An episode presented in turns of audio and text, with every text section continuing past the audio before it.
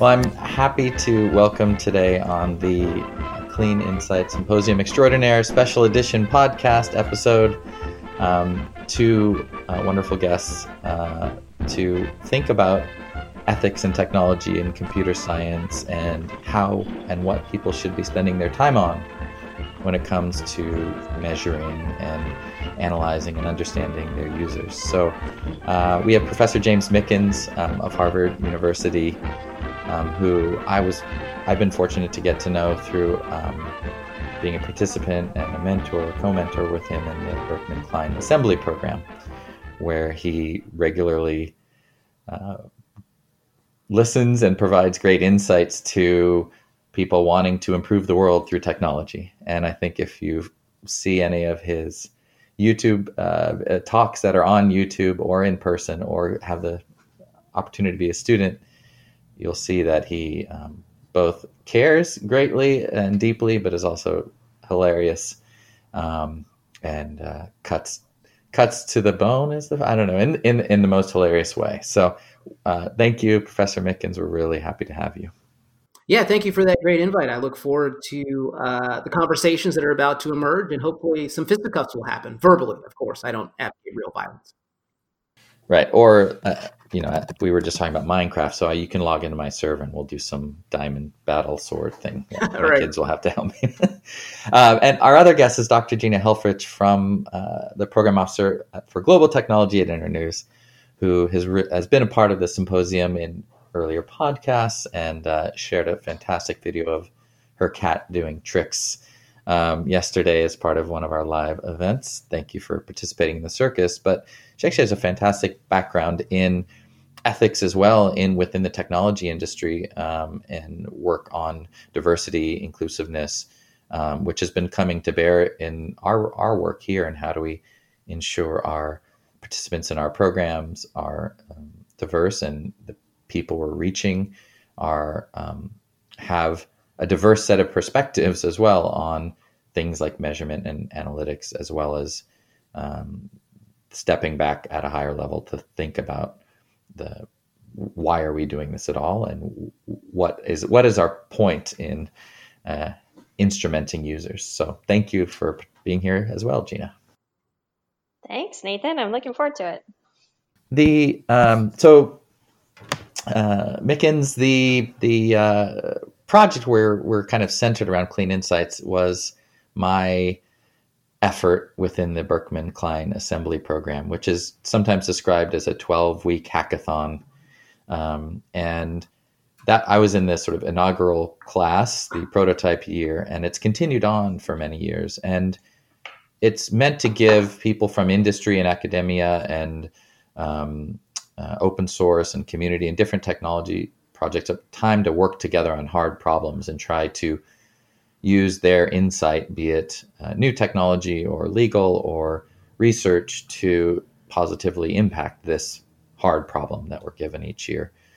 Um, taking that and taking some of the things I've heard you say in your talks around, um, you know, well, the headlines are different from what you actually get to in your talks, but this this blend of optimism and pessimism you have, and programs like Assembly, which I think are some of that blend too. Um, you know, where are we today in terms of when you're talking about ethics at Harvard within things like assembly or kind of why are we working on things and what should we be thinking about? Like, where do you feel we stand today, either from your academic standpoint or larger, larger viewpoint of the industry? Well, I think you sort of captured my opinions quite well. I think that uh, I'm sort of like this quantum superposition of great optimism and very deep seated pessimism. Because on the one hand, like the internet enables things and technology enables things that are just completely amazing. I mean, I remember, you know, when I was a kid growing up, I would watch these sci fi movies, I'd look at computer animation, and I'd say to myself, if one day we could get a photo realistic video of you know Superman flying through a building or Godzilla fighting another Godzilla shaped monster that was not Godzilla but a different distinct monster. That would just be that would be it. I would be peaking as a human. I'd be reaching Maslow's higher highest you know level of actualization, and we have that now. You know we have these amazing video games. We have this ability to, you know, do video calls across the world. That's insane. We have GPS devices that we can use to figure out where we are in real time. Can you imagine in medieval days people had to use maps? What a terrible, terrible state of affairs. So, like, there's all these really cool things about technology, but I think that, um, you know, it is very easy to get seduced by, you know, what can be done instead of what should be done, as a very wise uh, philosopher once said. Uh, and so I do think that ethics are becoming uh, increasingly more important to think about, both when you're teaching students sort of the art and the science of uh, creating technology, and also when you're out in industry and you're looking at people who are actually producing uh, the hardware and the software that you know everyday people use. And so I think that there's a sort of a big problem with uh, both sort of tech academia and tech industry, although I think it's getting better, which is that there's sort of this blind spot where people aren't thinking about some of these downstream impacts of things like uh, machine learning algorithms, of things like uh, social networks. And so, one of the things that I try to uh, bring up, both in my teaching and also in work with you know programs like Assembly and in some of the talks I give, is I try to bring some of those issues to the forefront because I think that there's some people who are well intentioned, but these issues aren't even on their radar. And so as a result, they they they make a lot of mistakes that could be avoided if they just put some forethought into things.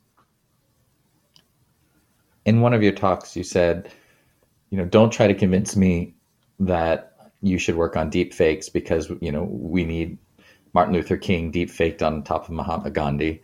And at that point, I was like, yeah, we definitely don't need that. And I can imagine some then I can imagine some human rights campaign being like, wouldn't it be great if we could have that video to like make some message without thinking of all it takes to get there? And then I found myself laughing at, at Donald Trump deepfaked on top of a screaming baby.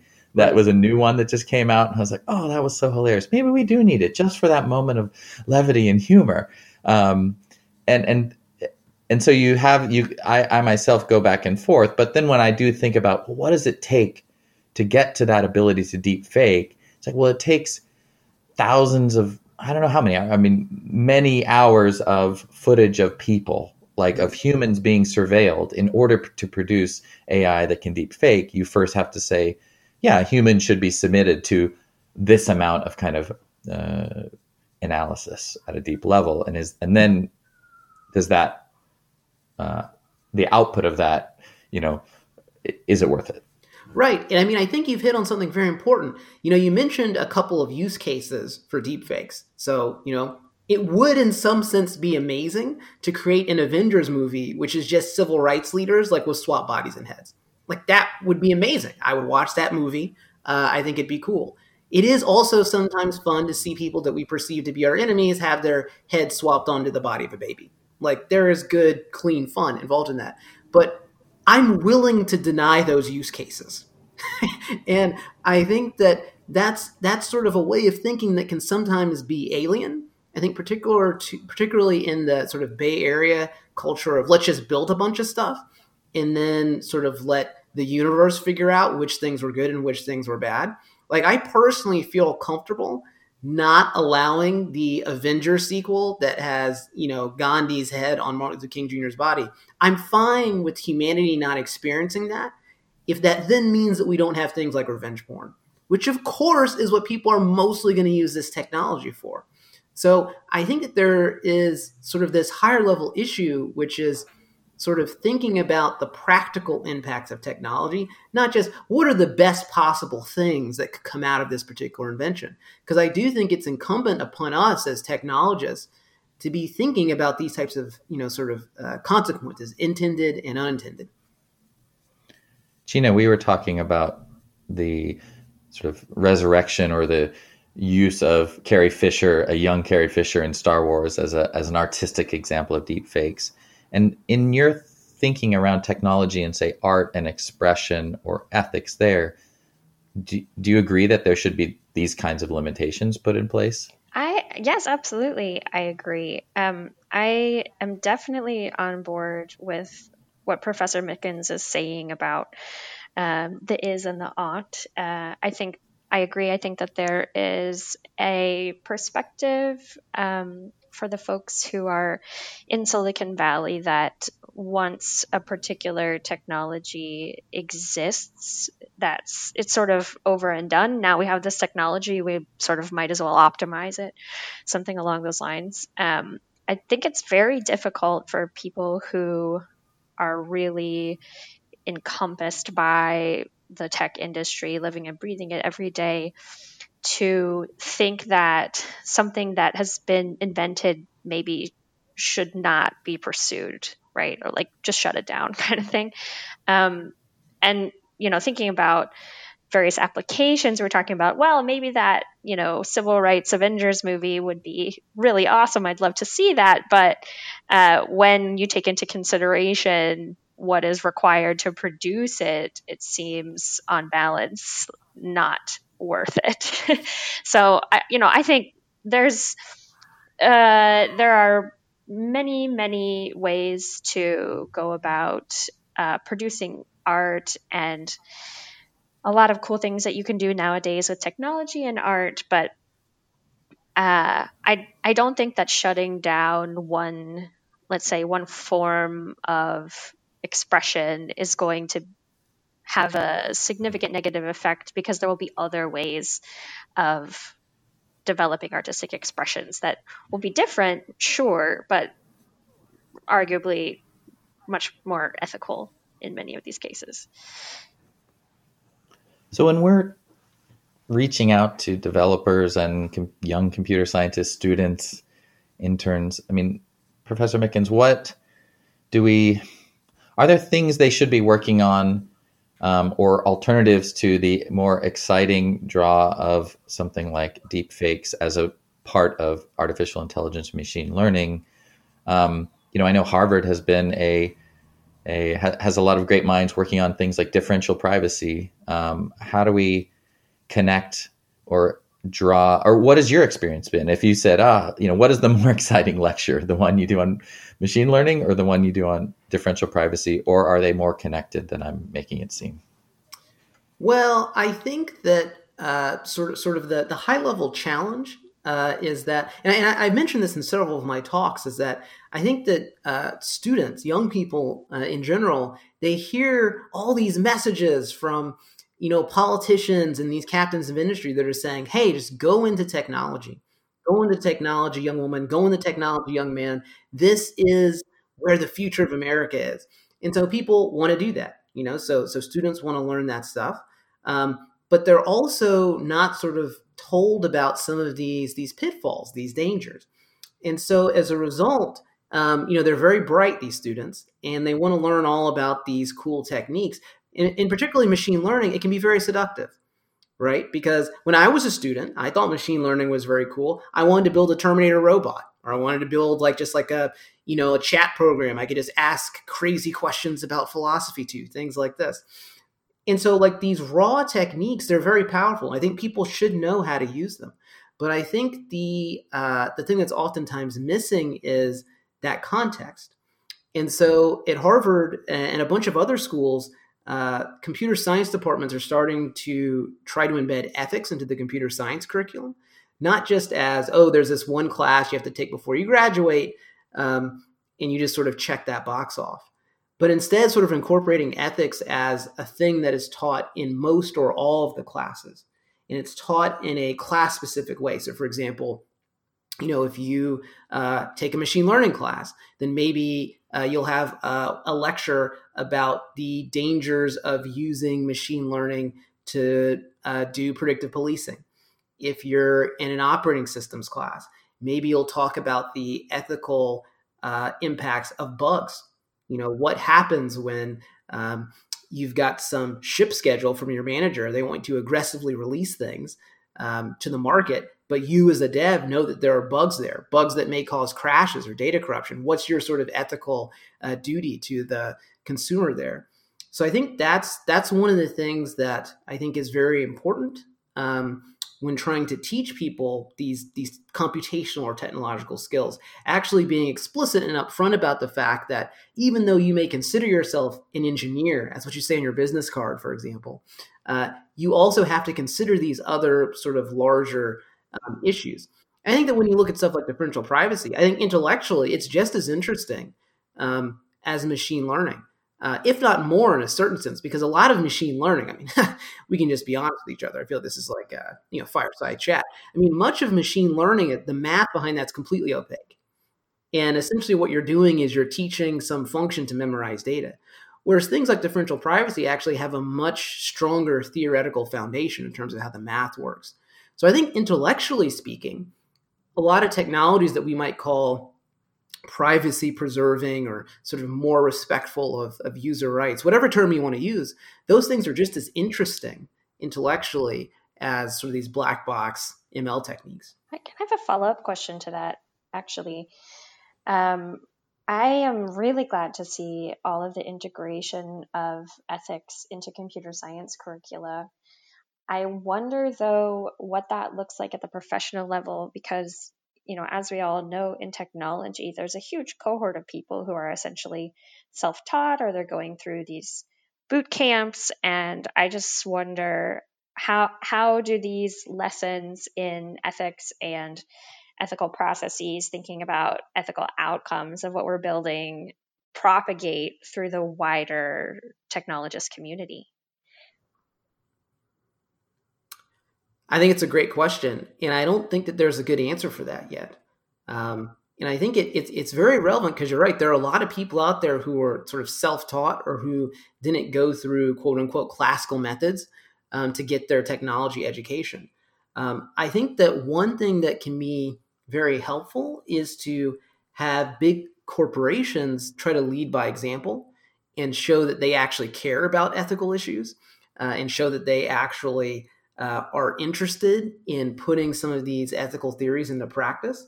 Um, you know, I know a lot of the the bigger software companies like Google and Microsoft and Facebook. You know, they have groups that are devoted um, to doing things like um, looking at issues of fairness in AI, for example.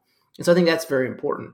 But I think you're right that there's more that the community could do to try to bring sort of these ethical teachings to a larger audience. So, for example, like if you look at a lot of like open source packages for doing machine learning, um, you know those those open source packages typically don't have you know sort of like a part of the README or a part of the documentation that's a warning that says, "Hey, by the way, we've just taught you how to use these amazing you know data mining tools. Here are some situations in which you might not want to data mine." Right? I mean, I would be personally happy if that's all that we all we did. The only intervention is that in every piece of software that's out there, there's a part of the manual, there's a chapter that says, "Here's when not to use that software." That would be a huge gain because right now these these these technologies are sort of treated as just go crazy, just explore the studio space, just start rocking out. You know, something's going to be great that comes out in the studio, and that's not always the case. Um, so I think you know, g- getting to a place where where we think like that, sort of as a, as technologists, I think it will require a little bit more humility than we currently have, because I think that we're all sort of we've been taught by the stock market and things like this to say, oh well, you know, we're sort of the the modern masters of the universe. What can we do wrong? Well, as it turns out, we could do a lot of stuff that's wrong, and we should just sort of introspect about that stuff a little more. And that brings me to thinking about you know the some of the open source projects that we work with where their their pitch is basic basically you know we are like x that big scary thing except you run it yourself. So matomo formerly known as piwik is we are google, google analytics but you host it yourself and and which is fine because you're a good person you know. Um, but it essentially can do all the things google analytics does in terms of tracking every single little tap and click and scroll and swipe. Um, there's no ethical difference other than maybe decentralization of data and you know it's it's uh, creating less capability or incentive to misuse that data because it's tied to the site or service that the user is already connected with. And, and that reminds me of this New York Times news from yesterday where they said, well, no more third party ad data. Um, instead we'll use first party proprietary self-hosted data because you know we've been spying on you know we know everything about you anyway. Why do we need them there was an interesting moment of like oh that's cool technologically. In fact we talked to the new york times during the development of clean insights.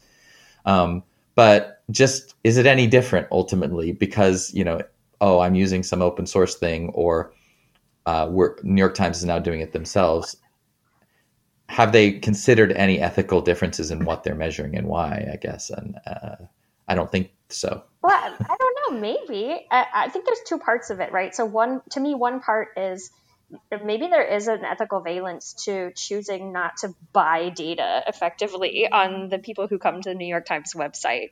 Um, and so if they are collect if people are already coming to the times website and then they can make choices, right? I think that's the whole point about clean insights.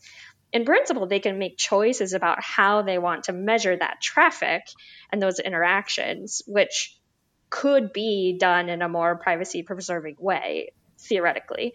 Uh, but that the choice itself, I, I think, is a step in the right direction. To be honest, the the more that um, commodification of you know user behavior is uh, shunned, I think the better. Yeah, I think the thing that's interesting about the New York Times case, which they even sort of say in that in the article where New York Times, you know, or Axios, whoever reports on the fact that New York Times is going towards first party analytics, New York Times says explicitly the reason we can do this is because we're working at scale. Like the reason why this works for us is because we already have a panopticon of sufficient size that we can sort of monetize the insights that we want to gather. And so that's not always the case, right? Like not everybody is, is working at the scale of, of, of New York Times. Not everybody has sort of a dev team like the one that the New York Times could assemble to create this little you know terrarium which the new york times is you know assures us will be more privacy protecting. So to be clear i do think that this is this is better than the status quo. I do think that um, this will help individual organizations uh, like the new york times to more clearly articulate and then enforce their own values about how data should be shared However, I do think that one problem still is that there is, from the perspective of an end user, there is still a lack of transparency.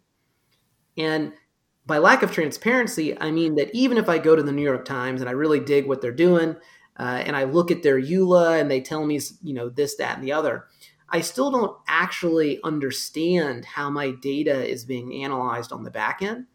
Um, nor do I fully understand what the, the consequences of that are. And there, part of this problem is just sort of like a quote unquote hard tech problem. How do you actually expose the workings of like a you know an ad tech backend uh, to an end client? And we could we could think of like you know just purely technical mechanisms to try to open some of that up. But there's also sort of like a, a pedagogical challenge, which is that even if you could open up the ad tech backend and expose everything that's happening there, how could you possibly present that to a layperson user or even to someone who's technologically sophisticated and allow them to reason about that in some way? So like there's this there's this explanatory power that we also lack as well. And I think that if you look at you know ad tech right now, I do think that in general a lot of people don't fully understand how it works. They know that there's some algorithms that do ad bidding and there's some targeting algorithms, but like at a high level there's no single person who's like, "Yes, I understand exactly why James Mickens was shown this ad for pizza flavored Pringles. I mean, I personally know why that happened because I'll eat an entire sleeve of those things like nobody's business. That's not good for me long term. But like at sort of the larger level, it's it's really interesting, I think, to try to figure out how we can uh, expose these currently opaque ad tech systems, and then also how can we then explain what's happening to both lay people and in fact to developers who might want to do the right thing but don't currently understand how this whole ecosystem works. Another aspect of clean insights is focusing on um, security and just you know looking at how um, reliance on third party systems that maybe don't have the same threat models or um, uh, hardening of their you know HTTPS stack and things like that um, could be a problem. And you know, and so how do we get to the point when you know going to a website involves loading 30 javascripts from 30 different websites? Like how did we end up there? And you know is that a, a normal thing now that you know and and are we is there a way out of that you know? Or is that just is that part of the beauty beautiful decentralization of the web that you can connect to so many servers simultaneously to load little bits of executable code that do all these crazy things or are we do we also need to find a way away from that? Well nathan we're living in the worst possible timeline. Next question. I mean yeah that's that's that's a problem right? I mean i think but i think it's it's it's instructive to think about why this ecosystem of a web page being this sort of accumulation of little pieces of cruft from all over the internet like why did this happen i mean technologically i think that one thing about the modern web is that you know, JavaScript and HTML and CSS won out over more quote unquote principled technologies because they're easy to prototype stuff in. And it's very, those technologies make it very easy to, you know, publish stuff and make things accessible. You know, if you remember like back in the, uh, the dark old days of the web, do you remember this language called Java? And it also had applets. Mm-hmm. And so you know, Java is sort of like, you know, the principled person's language. Look at all the, the strong types, and, you know, this is great. There's exceptions you have to catch, and, you know, all this kind of stuff. And, you know, then you look at, let's say, JavaScript and HTML, it's just a clown down. I mean, good Lord. Like you can, you know, just dynamic typing, you know, your program can be throwing exceptions left and right, but somehow still the page loads. What's going on there? And so from from sort of like the, the, the purist perspective, the current web stack that we have now, particularly on the client side, is a disaster. It's a disaster. And yet it has some really nice features. For example, you know, I can be prototyping a web page. Maybe I get some of my HTML tags a little bit wrong. Maybe I get some of my JavaScript a little bit wrong. My JavaScript code may not even run. And yet I can still load the web page, right? I'll still probably see something on the screen. And so the fact that uh, you know the, the the, the current web stack is kind of like the Star Wars cantina. Like you can kind of just, you know, cobble together anything and it'll sort of kind of work in this creaking manner.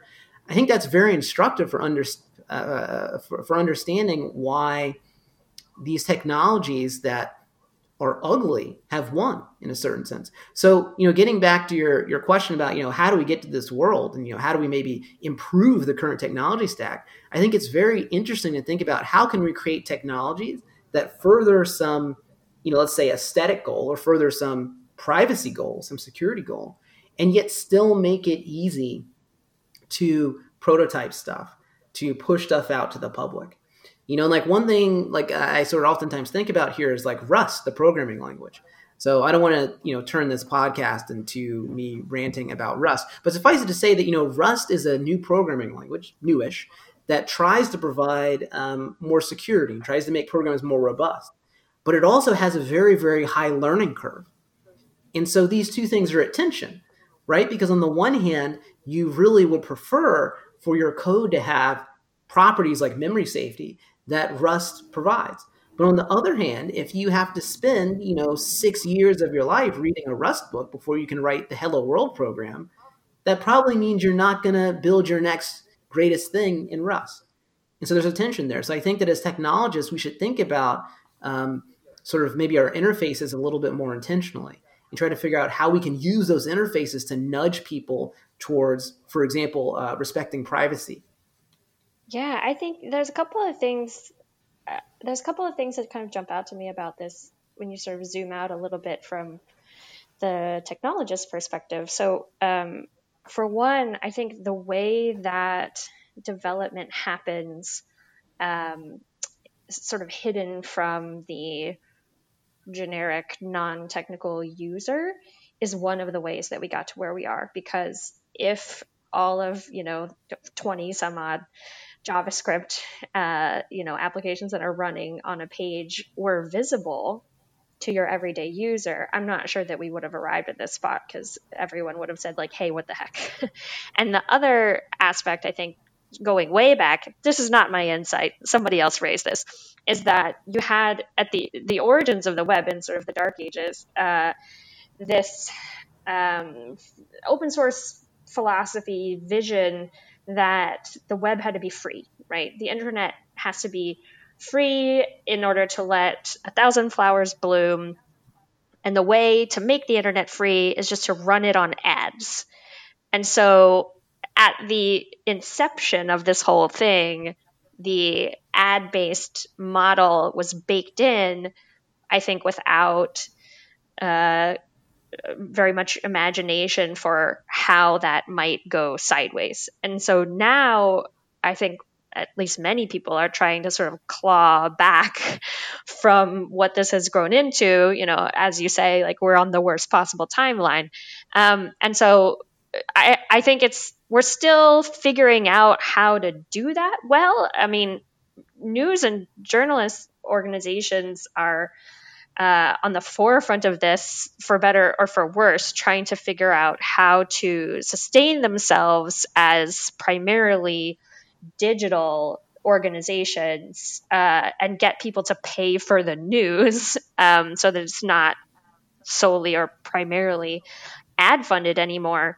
But more and more, I think the notion is starting to become more common that we we have to pay for subscriptions to things now. It's not all free anymore because we as a society have started to understand what comes along with everything being free.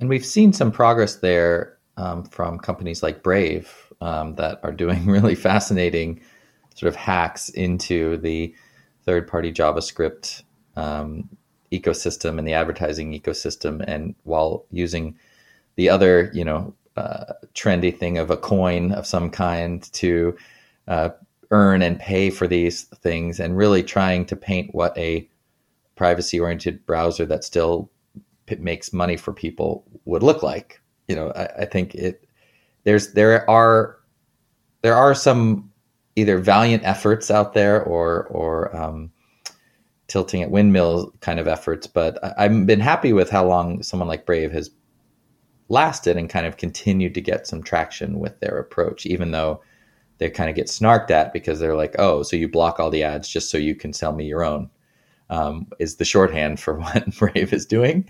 But if you look deeper, I think they have one of the, they have an approach that seems plausible uh, versus, you know, the other thing I was, you know, I don't know, we were talking before about ads and are they necessary and versus the kind of the old school ads. And I was going to say that, you know, I think my, I, I'm drawn to rhubarb pie solely because of listening to Prairie Home Companion with my parents for so many years and he, hearing this, the jingle about rhubarb pie. So, um, some, some of the old school ways of marketing and selling can still work.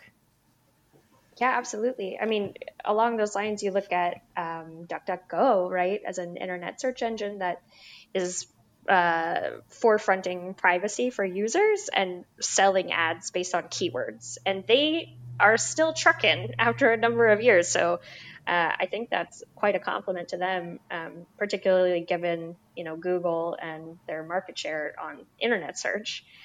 Um, I, there's also some I, from what I can tell, there's there's also some question out there about the effectiveness and ROI of targeted advertising. Full stop. Um, a number, you know, if you go kind of search around for articles on does targeted advertising work, uh, you know, you can find a number of instances of companies, including the New York Times, uh, that have pulled back their targeted ad spend, reinvested it in other forms of advertising, and saw better results for less effectively. So we'll see.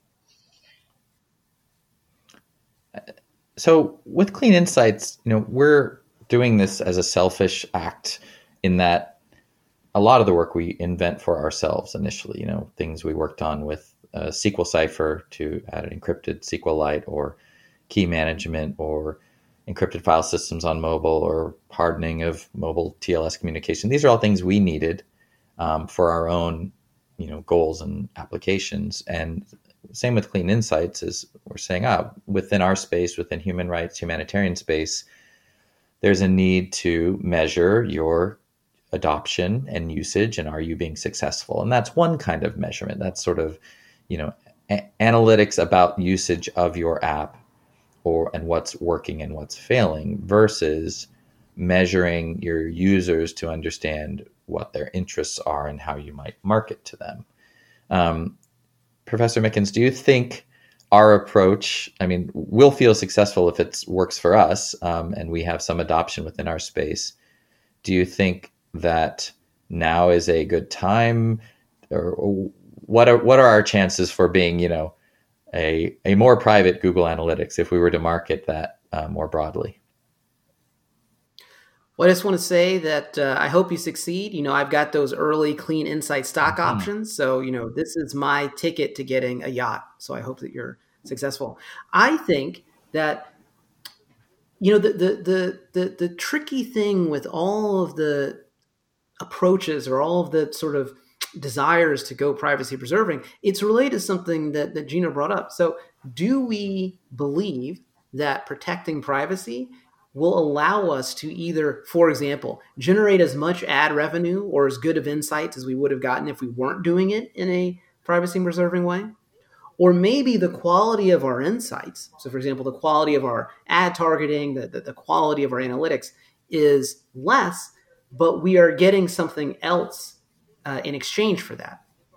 And so I think this is oftentimes the tension that I hear when I, for example, go out to the Bay Area and when I talk to people about, um, you know, for example, why are you collecting so much user data? Uh, why are you tracking so much activity that users do on your sites? What's the ultimate goal of it? Um, and there's some people who respond. They just say, "Well, we just we just get worried if we don't track it. What if we need it later?" Which is like kind of a bad answer. But for people who have thought about it a little bit more, they will oftentimes claim that, "Oh, this allows us to get better, you know, something where that's something they relate to either money like revenue or to some other goal of uh, you know that, that, tries to please the user in some way. And so you know i think that it might be useful to think about the analytics market in terms of sort of like that dichotomy that sort of you you express where it's like well there's there's there's sometimes the analytics where you just want to know how the app is being used. And in a certain sense this is not uh, being used to drive revenue stuff like it's not being used to target ads it's more to just improve the service. And so maybe you're willing to uh, put up with a little bit of fuzziness there because uh, it's not affecting your bottom line directly or as much. I think that if you wanted though to use um, you know analytics to either drive ads or to try to do like sort of fine grained granular analytic understanding of how you know particular subsets of users do things. I think there are limits to that. So you know differential privacy by its very nature for example has some trade-offs in terms of the specificity with which you can examine um, the behavior of any particular uh, person. So i think that, that clean insights has actually hit a pretty good sort of spot in in that trade-off there um, I think what would be interesting is to go to people who use Google Analytics and say, why do you actually think that you need Google Analytics? My intuition, and I don't have survey data on this, but my intuition, just sort of anecdotally having talking having talked to people, is that a lot of the things that um, people use Google Analytics for, the types of stats they're trying to collect, you could use a clean insight style approach to get those same stats.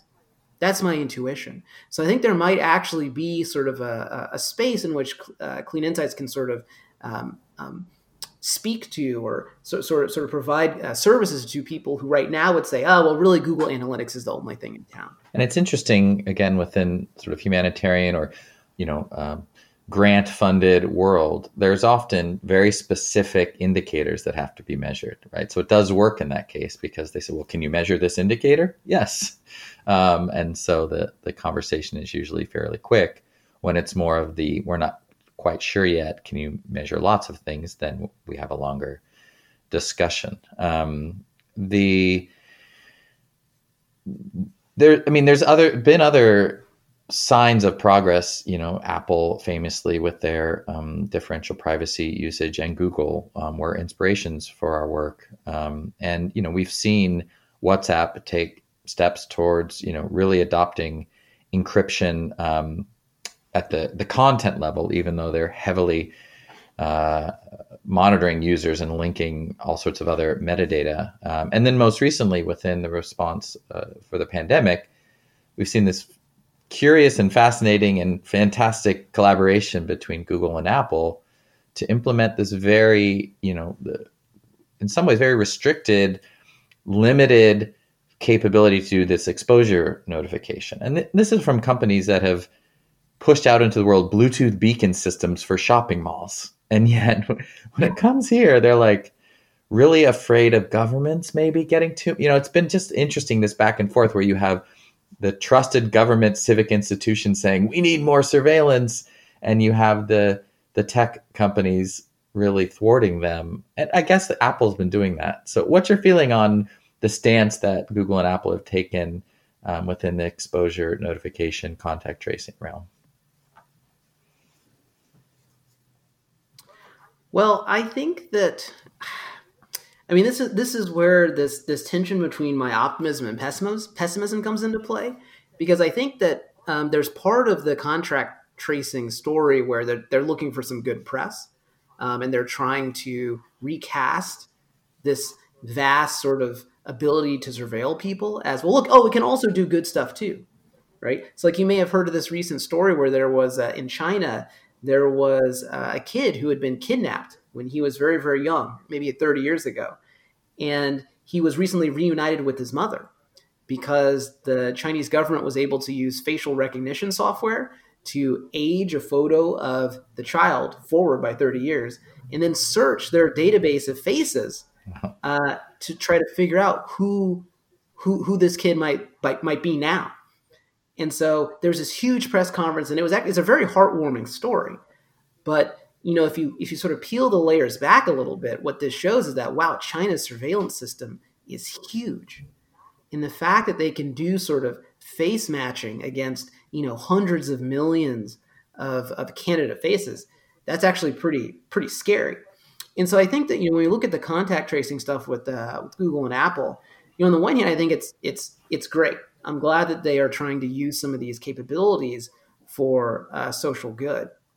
However, just like in the China case, it sort of reveals that you know behind the scenes there's this vast infrastructure for collecting data. I mean, I think that Apple has been um, more aggressive in trying to protect that data. You know, for example, it'll it'll manipulate certain user information using keys that are only stored on the end devices, such that you know Apple Central does literally doesn't know what those keys are. I think that's great. Um, but I think this is a case where it, it, should, it should, sort of uh, prompt some some reflection about the fact that oh well, if Google and Apple can do this contract uh, contact tracing stuff now, what else could they do with that data once the pandemic is over? Do we really think that it's a good idea to have that capability residing in, in companies which are not elected? right? They aren't sort of responsive to people in the same way that a government would be. The Times has actually done some really great reporting on this prior even to the pandemic, looking at uh, the types of insights and identification um, that can be drawn from this very granular location based data. Um, so the I think the attempt to shine a light and hold accountable um, is there and has been there even prior to the pandemic. I do think it's going to be even more important uh, post pandemic. I think, Nathan, you were talking about trying to launch a hashtag of uninstall COVID for these tracking tracking efforts. Yeah, and the I keep wanting to tell people about i mean google takeout for example most, still so many people don't realize how much data google has and that you can get it and you can see it and often when someone comes and says oh could you build an app that lets me you know map my whole day like just google takeout it's there um, and it's it's this sort of dual perspective of yeah they have the data but you know they can't give that data out and i'm happy that they've provided a solution that is privacy preserving by default. Um, yet it's true they they have all. I mean, it's you know I do use Google Photos my for my family pictures. My wife's phone backs up to it, and you know, it it's just still shocking when you know it connects a photo of your kid when they were two with a photo of kid when they're 10 you know and, and those things are it goes back to the start of our conversation like boy when every year when it's her birthday and google produces that video of like look how they've grown up and just automatically makes that you're like oh my god it's amazing. How did they do that? And then you're like did i really need that? Do do i need and and i i say no actually. I i don't enjoy those videos anymore because they're they're not really authentic. And I enjoy all the videos that I've made by hand, um, which are more real as opposed to these sort of automated montages that some company thinks we all want. It's the Hallmark card of, you know, it's it's you got the Hallmark card video that was just picked off a shelf by made by a computer as opposed to like all the, the the things that I've made. And so again, things that at first seem shiny, this this amazing search by face, um, kind of reveal how hollow they are often. And it kind of makes you feel paranoid too about like, you know, what am I unwittingly revealing to these services? Like, you know, you go on Facebook and there are all of these sort of like um, fun little things that just sort of happen, quote unquote, organically. It's like, hey, post a, a crazy photo of your craziest party experience from 10th grade. And like, that all seems fun. But then all of a sudden, we realize that, you know, uh, Facebook can, you know, uh, identify whether we're in a photo based on analysis of the oxygen molecules that you know we've breathed inside that photo. Like, how did that happen? and you get the suspicion, well, maybe it's happened because I've shared, you know, sort of like a, a fun meme or something like that that was used to glean insights from me. And I do agree that that kind of it leaves you with a bit of a sick feeling because you're like, wow, it seems like even this very sort of heartwarming thing is actually being driven by this super deep uh, data mining economy, which is maybe something that I haven't been given the chance to explicitly opt into or not. And there's definitely times I opt in, you know, for, it, and I think of the trade offs, you know, and, and there's times when I like, oh, I better go and I really like this little cafe that's local to us. I want to make sure they show up in Google well. I'm going to go and like post a photo and review it because I know how it works and I want to help them within the grand scheme of how our planet works. Um, you know, and then by you then see reports during again the pandemic when restaurants are trying to get delivery service and they're getting orders through Grubhub that they're not even signed up for, or you know some other automated service. Uh, and they said, "Well, how come you didn't order from us directly?" Said, well, you, I didn't find your website. I just saw you in this website that Google let uh, sent me to because you know that's how you order food. And so these systems get put in place that we're not aware of often, and again, within our internet freedom, human rights, humanitarian space, it's clear we want to avoid these traps and we need alternative, better systems. You know, Signal, uh, the encrypted messaging app, was built with that kind of context in mind and was funded out of that context, and now has per- percolated uh, and grown out into the broader world um, with end-to-end encrypted content. So we do have some, you know, hope, and and even our own work uh, with SQL Cipher has been adopted by Tencent of all people in some cases. So the need for better encrypted data storage on a phone is uh, is very universal, and hopefully we've had some impact there. Um, what are you working on, Professor Mickens? I, have heard some of the things and talks you've given. I mean, you build big systems. You design things that are you know at the scale of of a Google or in terms of thinking about the cloud and infrastructure and how software should be built. You know what is on the horizon for you or right now that you hope can move things in the world. Uh, well, one project that I'm working on now that I'm pretty excited about. Um, it's it's it's it's about providing um, sort of technological mechanisms to make it easier for a user to be deleted from a large scale service. Uh, and so this work was, you know, partially inspired by some of these laws like GDPR, which gives people this right to be forgotten. Well, that's very nice that we have this right to be forgotten, but of course, how is that right going to be implemented on the back end? How's it going to be sort of recognized in terms of software and hardware? And as it turns out, this is a very tricky problem, right? It's actually very tricky to even enumerate all of your data uh, and find out where it lives in various pieces of an online service. It's even trickier to figure out what pieces of information were derived from your data. You know, things that are not pieces of information that you submitted directly, but were gleaned via machine learning or, you know, other types of like uh, data analysis and extraction.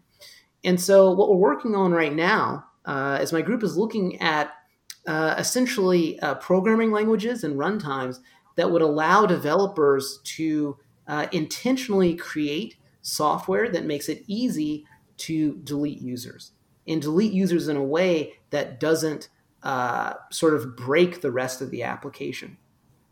And so we think this is very, uh, very important. If we could get this right, then we think this would actually dramatically lower the barrier to creating applications that respect uh, users' privacy and that respect uh, user requests to be deleted.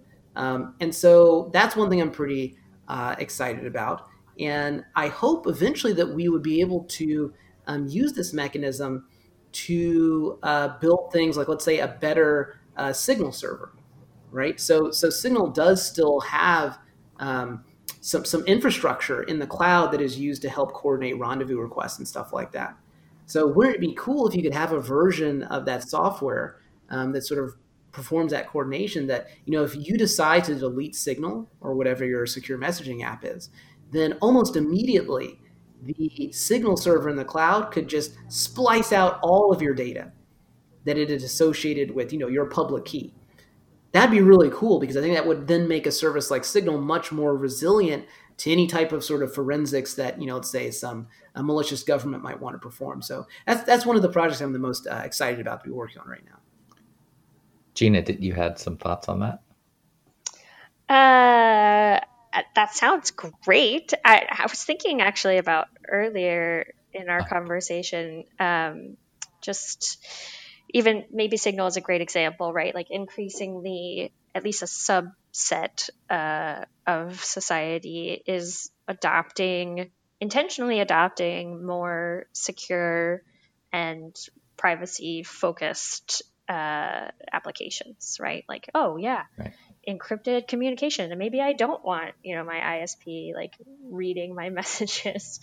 Um, i i think it, there's a travesty there going back to being on the worst timeline that um, increasingly it seems like certain actors are really pushing the point of view that literally anything that you do or publish you know, pu- semi-publicly uh, is essentially freely available to be mined for capitalist purposes. So you've got like Clearview AI as perhaps the representative example here, where, you know, my LinkedIn profile, for example, was being sort of used against me to put my image into this facial recognition system in a way that I absolutely never would have, uh, you know, accepted or consented to.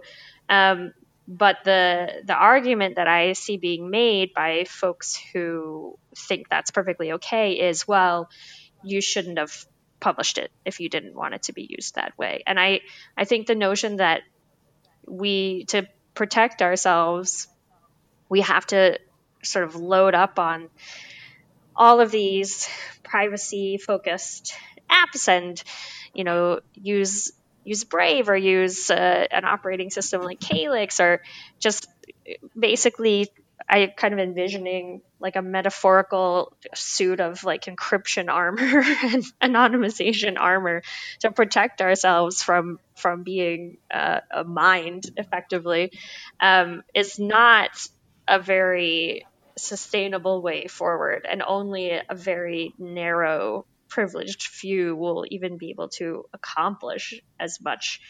Uh, so, you know, the the type of ethics in computer science curriculum that Professor Mickens has talked about, and I think even to a certain degree, development of tools like Clean Insights that really encourage the technologists and the builders of these things to consider these types of questions is incredibly important. For sure. And pioneering new features like removable data or whatever you'll you'll tag it with. Um, you know, that's already made me think, huh, we need that in Clean Insights. I mean, and I know how it's possible because you do kind of generate these disposable tokens that are your data is tagged with, and you could store those, and then we could have a some authentication around that. And so I, I think, you know, we all need to push this and we need great you know, academic minds and students and research projects to push us um, along with new laws like GDPR and uh, you know funding like that supports us and uh, groups like Signal. Um, so we can put it all together and and uh, make. I think you said armor. I, you know, in Minecraft, it's di- enchanted diamond armor is the the, the uh, top level you can get. I know this because my children are often uh, worrying, complaining, crying, or arguing. You know, arguing about who has the more pieces of diamond armor before their next quest. So it's already out there in the mindset that you need this armor. We just have to translate that to the web. Well, yes, I, I, mean, absolutely. I want everyone to be able to have diamond armor if so desired. But I, I think I also would hope that through, you know, activist efforts and citizen lobbying efforts, we could get to a point where the, the need for such armor is quite lessened. Yeah. Well, that's about time for today. Um, really enjoyed this conversation. Um, any exciting talks, YouTube talks coming up, Professor Mickens? What's the near future coming, uh, looking like for those folks who really enjoy seeing you online? Uh, so I hope this uh, summer to focus more on some writing, actually. Um, so I hope to uh, write up some of my experiences with Rust, learning that programming language that I mentioned earlier. Uh, so I think that because I'll probably most likely be staying at home uh, for the majority of summer, um, just due to you know current events, I'd really like to get back to uh, you know the joys of authorship, staring at that blank editor, and then waiting for Zeus to fill in the words, and then realizing that's not going to happen because Zeus isn't real. The burden falls on me. But you love social media, right? I thought you're going to be on TikTok. Oh now. God, TikTok, all that kind of stuff. If you see me on TikTok, that's a sign that the apocalypse is not. I can guarantee you that right now. Or it was deep fake. yeah, that's right. That's right. If you see like uh, like my face on Gandhi's body, I mean, I do actually have a very yeah. similar build, so that's maybe not the best signal, but you know, you know uh, Iron Man. Yeah. All right. Well, well, uh, writing about Rust is amazing. Yeah, we're that's definitely a key development we're all working on. So it'd be great to have your insights. Gina, thank you as well for your uh, important voice and uh, broader perspective on things, being a part of this conversation. Um, the symposium extraordinaire continues. This has uh, been, we're in week two here. We've got the um, new dashboard activity for imagining your own uh, dashboards. And so check that out. We have some, some other great panels and work sessions this week. And uh, more and more will be rolling on. So that's it for today. Thanks for listening and see you at cleaninsights.org.